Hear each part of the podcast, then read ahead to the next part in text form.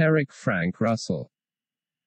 Digitized by the Internet Archive in twenty eighteen with funding from Carl Austin Foundation. H T T P S colon slash slash archive dot org slash details slash great explosion u r u s. Dot.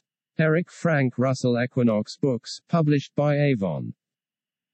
Dedicated to all those who believe that there is a happy land far, far away.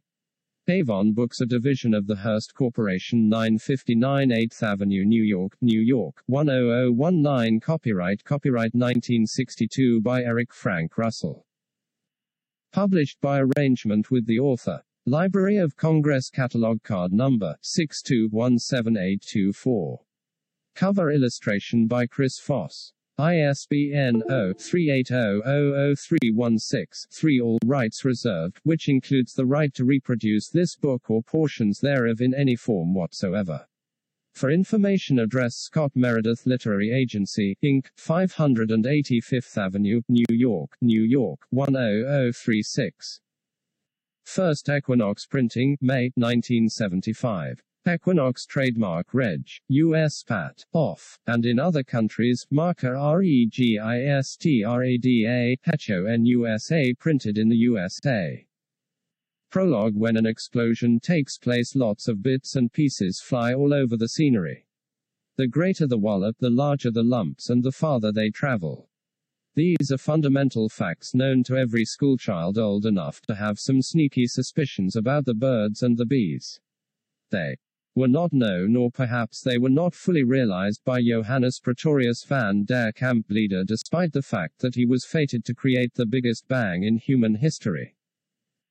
Johannes et cetera. Lieder was a lunatic of the same order as U N K, who first made fire, Wundt, who designed the wheel, Galileo, Leonardo da Vinci, the Wright brothers, and many others who have outraged orthodoxy by achieving the impossible. He was a shrimp of a man with a partly bald head, a ragged goatee beard, and weak, watery eyes hugely magnified by pebble-lensed spectacles. He shuffled around on splayed feet with the gait of a pregnant duck, who had been making glutinous sniffs since birth and never knew where to put his hand on a handkerchief.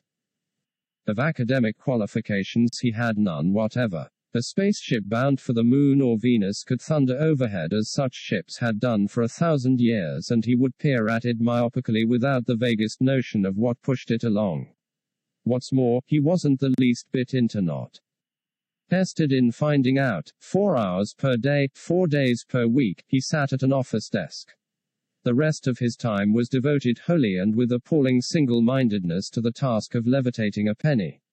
Wealth or power or shapely women had no appeal to him, except when hunting a handkerchief. His entire life was dedicated to what he deemed the ultimate triumph, namely, that of being able to exhibit a coin floating in midair.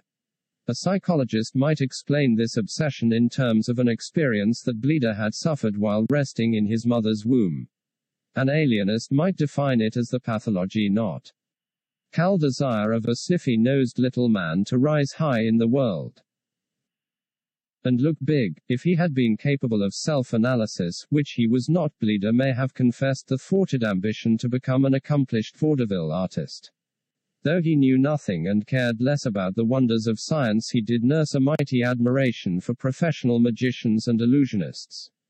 To him, the greatest glory would be to hold the stage and dumbfound an audience with a series of clever stunts that were not faked, but real.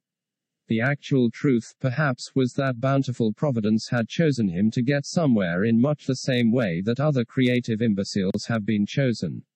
Therefore he was animated by a form of precognition, a subconscious know-not edge that success was sure if he kept after it long enough.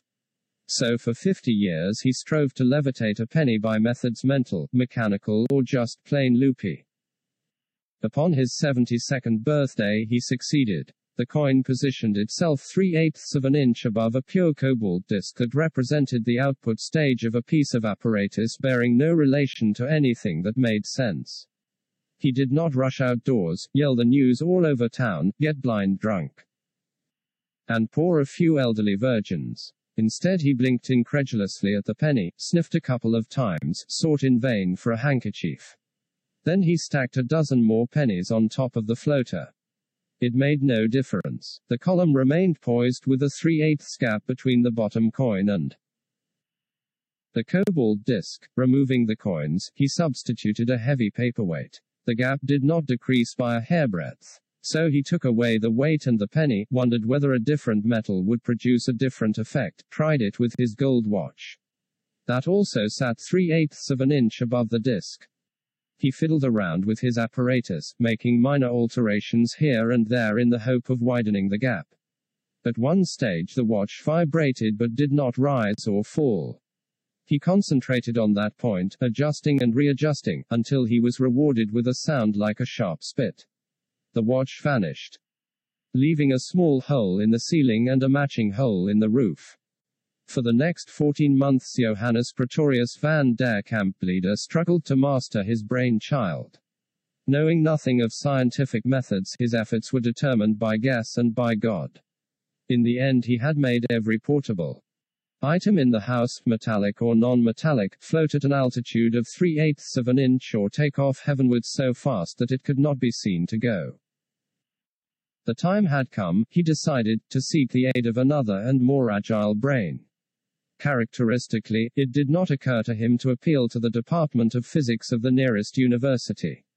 Instead he wrote to the magnificent Mendelssohn, a top-flight illusionist. This was fortunate, a scientist would have dismissed him as just another crazy inventor, whereas Mister Mendelssohn, as a professional deceiver, was only too willing to take a look at any new swindle in the hope that he could improve upon it and confiscate it for his very own.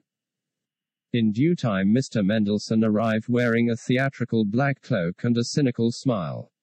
He spent three exasperating days trying to determine exactly how the trick was done. Bleeder was no help. He hung around snuffling continually and protesting that he had worked a miracle without being able to explain it. Using his prestige, which was worldwide, Mendelssohn called in two scientists to get to the bottom of the matter and, if possible, turn the apparatus into something more exploitable upon the vaudeville stage. The scientists came with open minds, looked and saw, tested and retested, checked and rechecked, summoned six other specialists. A slight atmosphere of hysteria developed in the Bleeder home as yet more experts were brought in. Finally Bleeder himself, frightened and exhausted by the general hull knot. Le Balou handed over his apparatus in return for a guarantee of five percent of whatever profit could be made out of it, plus a solemn promise, on which he was most insistent, that the new principle he'd discovered would bear his name forevermore.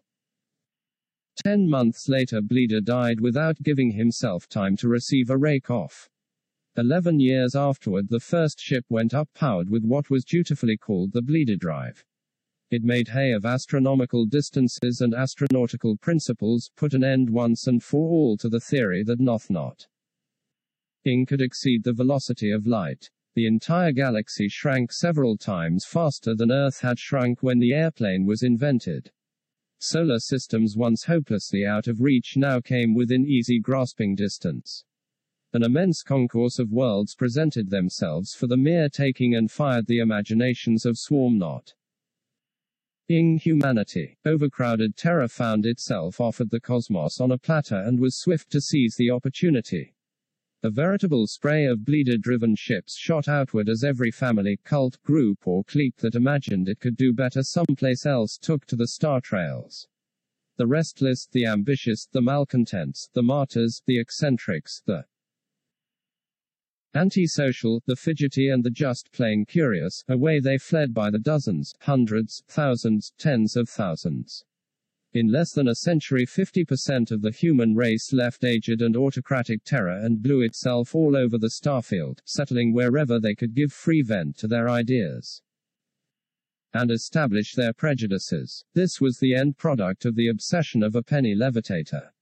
It was written down in history as the Great Explosion. It weakened Terra for four hundred years. Then came the time to pick up the bits and pieces. Dot dot. In the days when spaceships had been squirted along by vaporized boron sludge or by cesium-ion jets, their size had been restricted by the limits of power available. The relation of payload to exhaust velocity was something no designer dared ignore. Bleeder put an end to all that. Ships rapidly gained a tremendous boost in size and carrying capacity. Planners and builders made it a point of honor that each new vessel must be larger than any of its predecessors.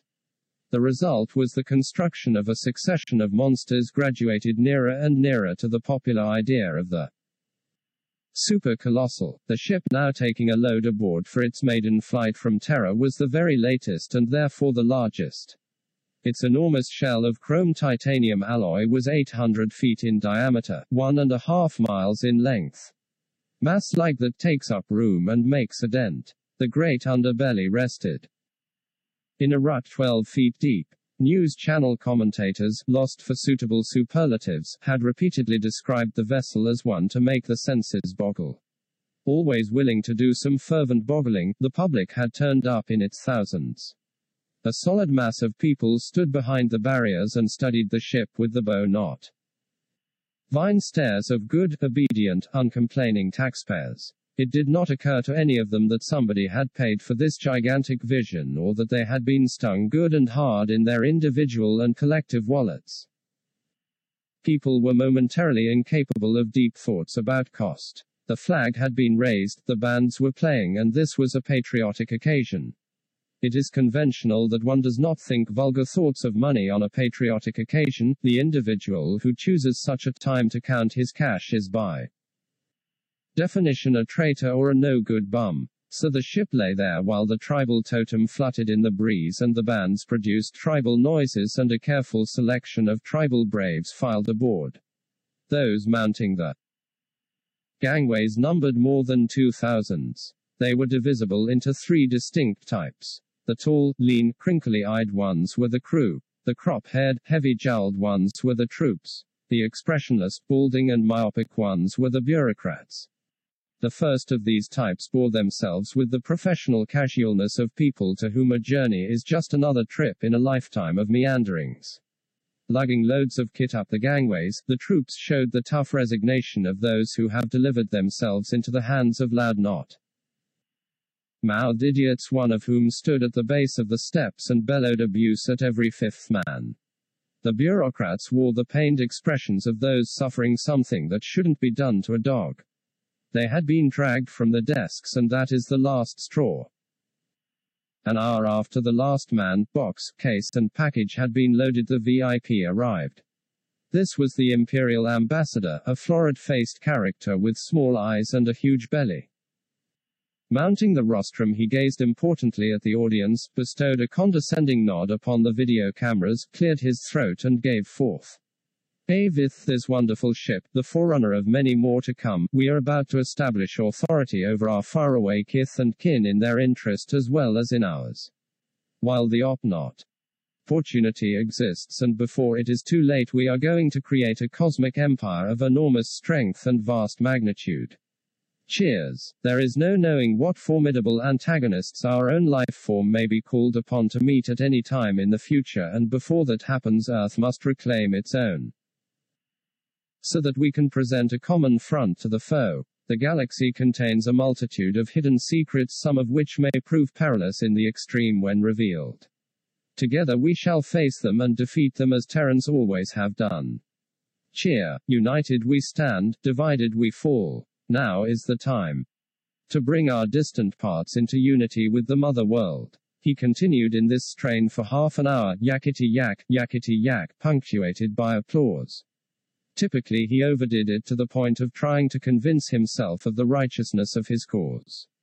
He was full of sherry and in a garrulous mood. The members of the audience grew restless, their cheers became strangled by boredom. They had come solely to witness the ship's departure, and this gabby fat man was delaying the ship's departure, and this gabby fat man was delaying the event.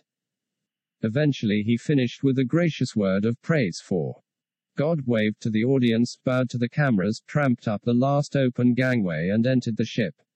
The airlock closed. A minute later a siren sounded. Without a sound or any visible output of power, the ship went up, slowly at first, then faster, faster. It vanished through the clouds. On board, tenth Engineer Harrison said to sixth Engineer Fuller, "You heard that speech. What if these kinfolk among the stars don't want to be loved by the mother world? Any reason why they shouldn't? Fuller countered. Not that I can think of right now. Then why dig up imaginary worries? Haven't you got enough of your own? Yes, I've got one, Harrison admitted. He was a small monkeyish man with protruding ears. My bike, I'd better tend to it. Your what? Exclaimed Fuller, gaping at him. My bike, said Harrison, evenly. I brought it with me. I always bring my bike with me. The first planet showed up like a pink ball on the Visa screens, but the effect was a fluorescent distortion. As seen with the naked eye, its real color was gray-green. Fourth of a family of nine planets, it circled a Sol-type sun, and the whole system lay in a sort of cosmic gap with no near neighbors. In the chartroom, Captain Grader said to the ambassador, according to ancient records, this world is the only inhabitable one in the bunch. About a million people were dumped upon it before communication ceased. They'll get an awful shock when they find that Terra has caught up with them again, opined the ambassador. Which crowd of crackpots picked this place? This, informed Grader, is the only world not chosen by its original settlers. Not chosen? What do you mean? They were sent here whether they liked it or not. They were criminals. If any fellow's room was preferred to his company, Terra got rid of him by deporting him to where he could share his way of life with his own kind. Let dog eat dog, they said. Now that you come to mention it, I recall reading something about it when at college, said the ambassador. I re not. Remember that the history books treated it as an interesting experiment that should solve once and for all the question of whether criminal traits are hereditary or environmental. That is why I've been ordered to come here first. Some of our theorists want to know the answer. Grader looked thoughtful. Maybe Terra has another army of no-good bums ready for shipment. If so, it's taken long enough to collect them. four hundred years. After a complete cleanup, Grader pointed out, it might require several generations for the criminal strain to re-not appear. If it is hereditary, agreed the ambassador. But if it is environmental, the cleanup should have had little or no effect. I'm no expert myself, but I think it's neither, Grader offered. That's so. What's your idea about it? When you're bomb, you take potluck. You are bomb physically perfect or physically imperfect, and in the latter case you're a weakling or a cripple. You're bomb mentally perfect or mentally deformed, and in the latter case you're an idiot or a criminal. I suspect that the majority of criminals could be cured once and for all by brain surgery if only we knew the proper technique. But we don't. You may be right, the ambassador conceded. The great question is that of whether mental deformity gets passed down, Grader went on. Whether the sins of the fathers are visited upon the children even unto the third or fourth generation. They'll be somewhere around the twentieth generation by now. I was merely quoting, said Grader. He eyed the screen, which the glowing ball now half filled. We'll know soon. The ambassador was silent and vaguely uneasy. From our viewpoint, Grader continued, the Great Explosion rid our world of a horde of nonconformist nuisances. But, as you can now appreciate, things look mighty different from a ship plunging into space. The home world is far away, lost in the mist of stars. On any new world, a Terran is a Terran, even though long out of touch and a raving lunatic. He's of the same shape and form as ourselves, and that's what counts. He's not of some other and completely outlandish shape. All the same, he must be considerably different from us, ruled the ambassador judicially, else he wouldn't be squatting in the middle of the starfield. A misfit remains a misfit, no matter what his shape.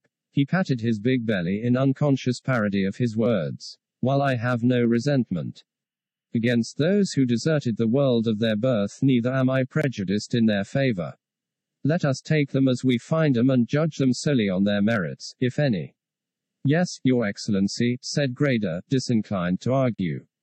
There were, he thought, going to be quite a lot of opinions about what does or does not constitute merit.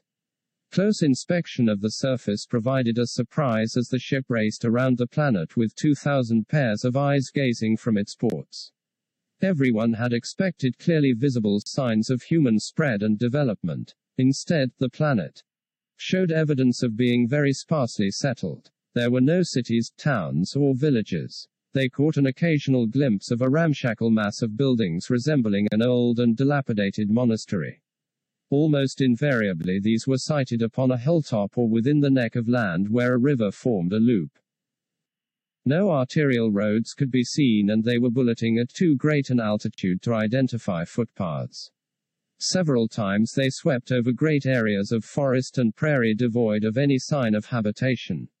Once they crossed a huge gray desert broken by circular formations of rocky outcrop inside one of which appeared to be an encampment of twenty tents. The ambassador sniffed in disgust. Hardly worth claiming. By the looks of it they couldn't raise six regiments of space troops, much less an effective army. Either they've been decimated by disease or they've found a way to go someplace else. I can make a guess why they're fewer than expected, ventured Grader after some thought. Why? History says we shipped a million criminals. I don't recall ever reading how many of them were female. Neither do I. Seems to me highly likely that women didn't number ten percent of the whole, Grader added. Probably the men were in a majority of at least nine to one.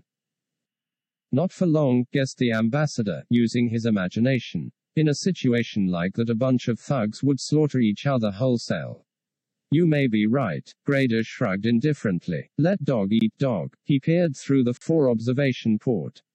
We can't go round and round until we're dizzy. Neither can we land just anywhere. A vessel this size needs a long, flat surface and solid bedrock.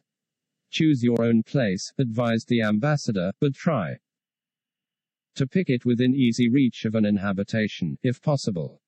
We've got to make contact somewhere. Grader nodded. I'll do my best. He picked up the intercom phone and held it in one hand while he continued to watch through the port. After quite a time he said, this is as good as anywhere, and started barking orders into the phone. Majestically the monster vessel swung into a long, shallow curve to starboard, losing velocity as it went. Two thousand men bowed, leaned or rolled the opposite way. In the trooper's quarters kit fell out of starboard bunks and dived to port to the accompaniment of general invective. Sergeant Major Bidworthy roared for silence and followed it up with a string of threats.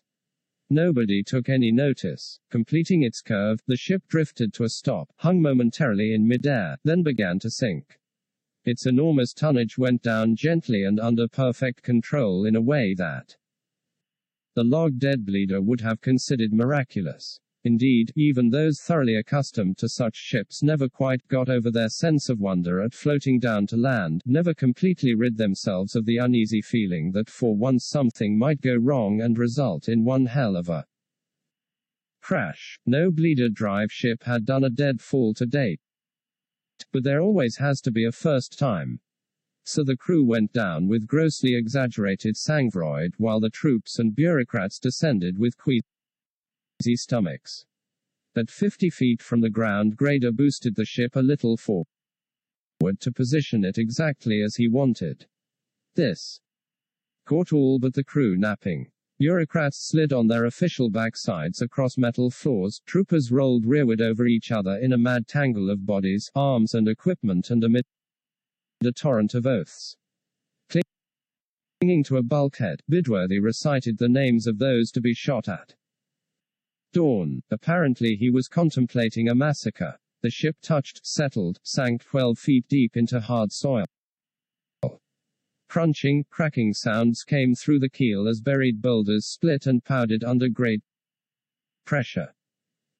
Power cut off. The bureaucrats picked themselves up with injured dignity, dusted themselves and polished the glasses. The troops sorted themselves out and started sullenly restacking their kit while Bidworthy raved at them.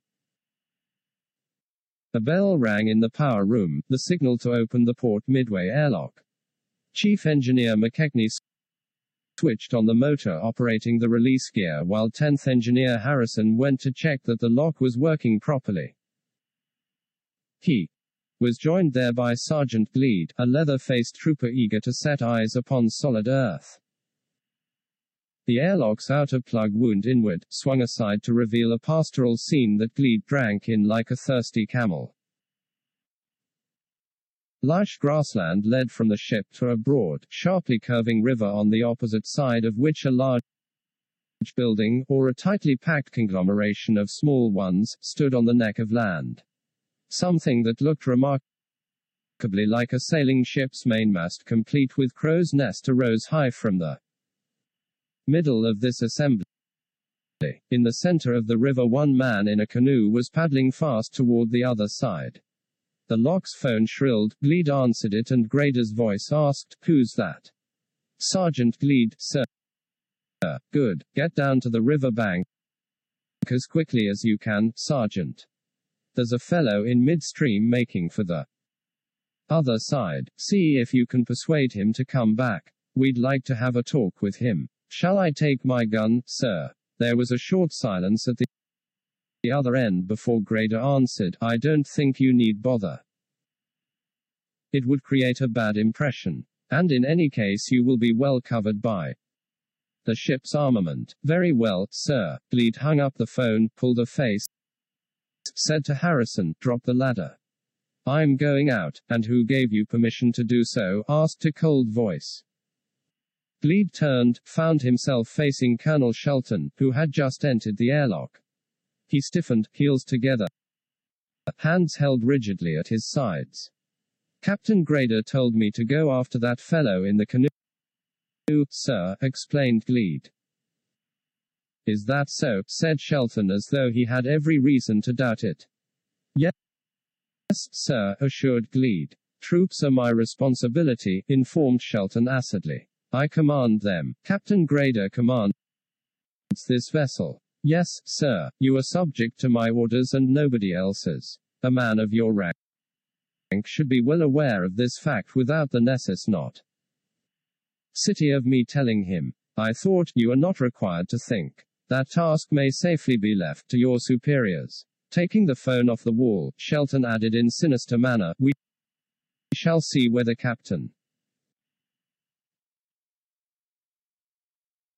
Grader confirms your claim." Apparently he expected Grader not to do so, having taken it for granted that Gleed's sole purpose was to sneak out and stake an early claim to wine, women and song. For this estimate of motives, Gleed had only himself to blame, being usually the first out and last back on all shore leaves. But somewhat to Shelton's surprise, Grader did confirm the story. Replacing the phone, Shelton said, "Very well. Get down to the river as fast as you can. You've wasted enough time already." Resenting that but not showing it, Gleed started to clamber down the ladder. Shelton said, "Where's your gun?" "It's here," chimed in Harrison, picking it off the floor and showing it. "What are you doing with it?" "Holding it," said Harrison. "That is perfectly obvious," said Shelton sarcastically. "Are you mentally backward by any chance? I suggest you ask Captain Grader's opinion on that," Harrison retorted.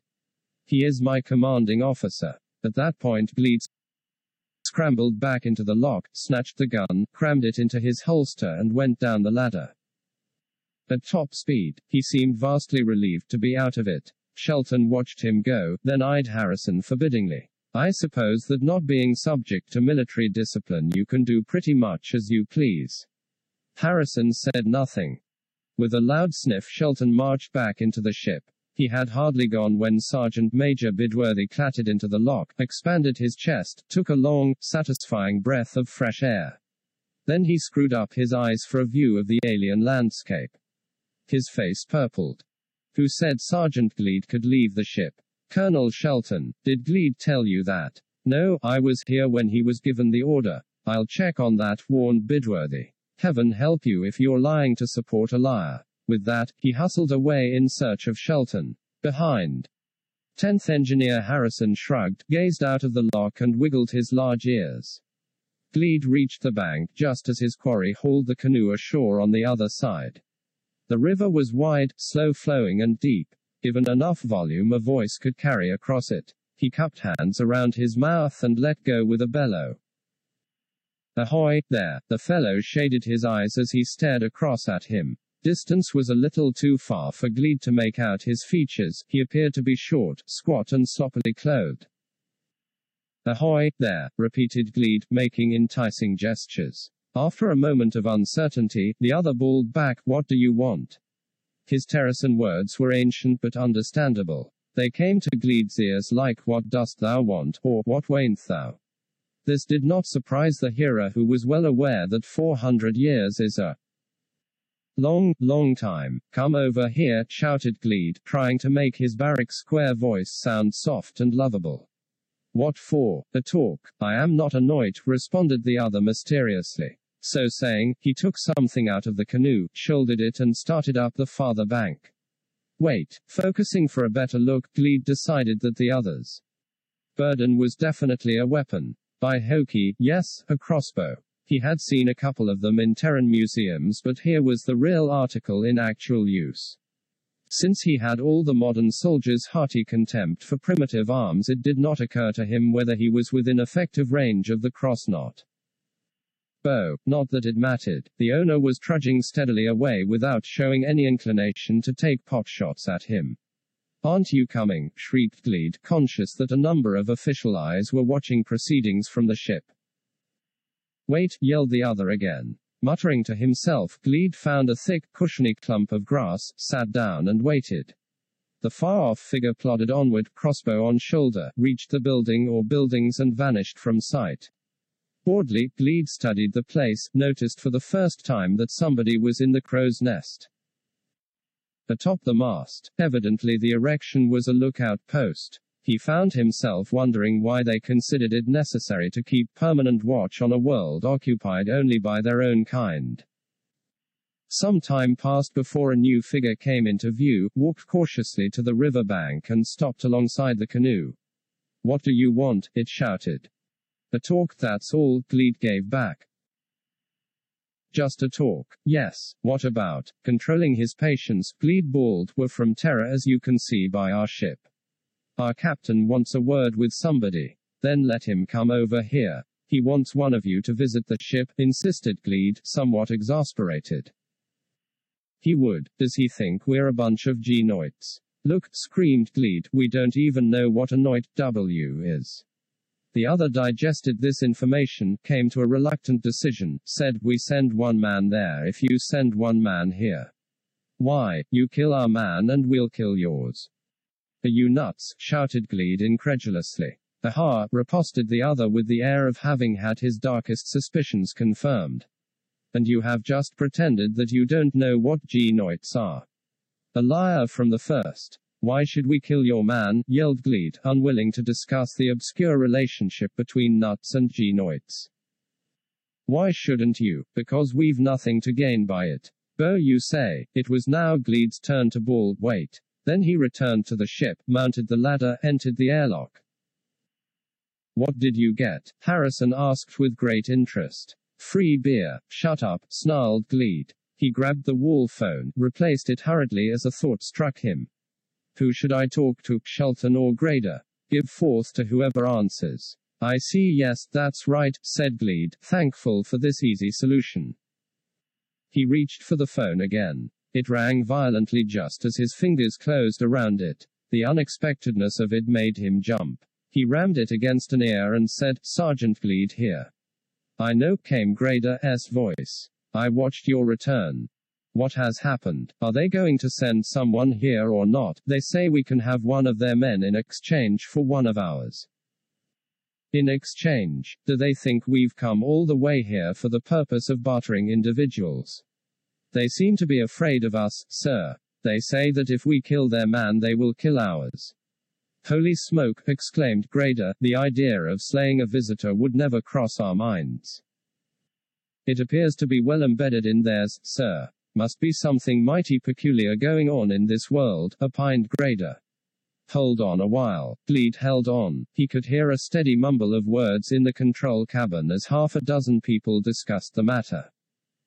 He recognized the tones of Grader, Shelton and the ambassador, but couldn't make out a word they were saying. A vague uneasiness crept over him as the mumbling continued. Slowly he incubated the notion that he was soon to cross water. His crystal ball was serving him well. Grader came on. "We find nothing wrong with this proposition for an exchange. Obviously any funny business can be made to cut both ways." "Yes, sir," said Gleed, not liking the word cut. "So you're it," finished Grader. "What was that, sir?" "You're it. You go over there while their man comes here. May I have that order from Colonel Shelton, sir?" Certainly. Shelton came on and confirmed the instructions. Keep your eyes and ears wide open, Sergeant, and see what useful information you can pick up while among them. Right, sir, from the mails, added Shelton pointedly. Eh, said Gleed, astonished. Don't waste your time on the females. I hadn't the slightest intention of doing so, sir, assured Gleed in injured tones. I believe you, said Shelton. Thousands wouldn't. Dumping the phone, Gleed gave it an ugly look. Officials, he said. No spitting in the airlock, warned Harrison. Are you staying in or going out? I'm going out, as a hostage. A what? A hostage. A full-blown sergeant as swap for a crummy, flea-bitten civilian. Well, we've got plenty of civilians aboard, mused Ha. Razon, thinking of the bureaucrats. One of them would never be missed. Tell Shelton to send one in lieu of you. Don't be silly, advised Gleed. An order is an order and that's that. He went down the ladder. Harrison leaned out the lock and watched him. By the time he reached the riverbank, a dozen of the opposition had clustered together on the other side. The whole lot had crossbows slung over one shoulder and were gazing expectantly his way. He cupped hands and bellowed, I will go over there. Two of them unhitched their weapons, handed them to their fellows, shoved out the canoe and paddled across. Gleed carefully looked him over as they neared, was not wildly enthusiastic about what he could see. They had lean, peaky faces, beady eyes, tousled hair and were wearing clothes that seemed to have been roughly hacked out of old sacks. It could be said in their favor that they shaved, at least once a month. A real pair of hobos, thought Gleed. Coming alongside, they held the canoe to the bank. Get ninety yards in. Not, said Gleed, knowing his rights, before your man has got out. The two grinned nastily at each other. One stepped out and stood on the bank idly watching while Gleed stepped in. Then he followed just as his companion pushed the canoe away from the verge. Both started to paddle like mad. But Gleed had been a space trooper too long to be bilked this easily. The canoe had gained only three yards from the bank when he threw his full weight to one side and overturned it. At this point the water was slightly less than four feet deep. Gleed snatched the nearest hobo by the scruff of the neck and dragged him with him as he waded ashore. The other one was now swimming strongly for the opposite side while the canoe drifted bottom-up downstream. On the farther bank the onlookers howled, shook fists and performed an ungainly war dance. Three of them unslung their crossbows and started winding them up to full stretch. Now the captive made a dexterous twist that slipped him out of the ragged jacket Gleed was gripping. He tried to dash for the river but Gleed stuck out a swift foot and tripped him. Saying things under his breath, Gleed grabbed him by the hair, jerked him upright and kicked him in the seat. This produced more zip in the war dance on the other side. The yells rose louder. Taking no notice, Gleed got an arm lock on his prisoner and began marching him toward the ship. Things went snuck snuck past the two of them and the captive promptly tried to throw himself flat. Gleed held him up. They're shooting at us, protested the other. Then tell em to stop, said Gleed. Stop, he screamed belatedly as another snuck went past. Stop, you verminous punks. I couldn't have expressed it better, approved Gleed. A difference of opinion now arose on the opposite bank, three marksmen boasting of their ability to penetrate Gleed's chitlings without coming near to his companion while the others begged leave to doubt it. The argument became sufficiently heated for one to snatch another's crossbow and smite him over the head with it. The victim had a friend who ex not pressed his resentment forcibly and also got bopped. Glancing back from time to time, Gleed said, no discipline in your mob. A real bunch of genoids, eh? The prisoner kicked him in the ankle. Gleed responded with the harder one to the tail and hurried him up. They reached the ladder. You first, Mortimer, invited Gleed. Mortimer jibbed. Gleed seized his hair and bounced his face half a dozen times on the sixth rung. It improved Mortimer's mind if not his features, for he proceeded to climb. Gleed mounted behind him. An escort of four troopers arrived at the airlock just as Gleed and his captive got into it. Taking possession of the latter, they marched him toward the control cabin. Gleed stood staring sourly at his uniform, which was sodden from the waist down. Harrison observed virtuously, "If I wanted to play in the river I'd get undressed first." "Your wit prostrates me," rasped Gleed. He stamped around making squelching sounds with his boots. "This isn't all, either. Bet you I'm on a charge for mauling a peaceful citizen." "I wouldn't be surprised," said Harrison, seeing that this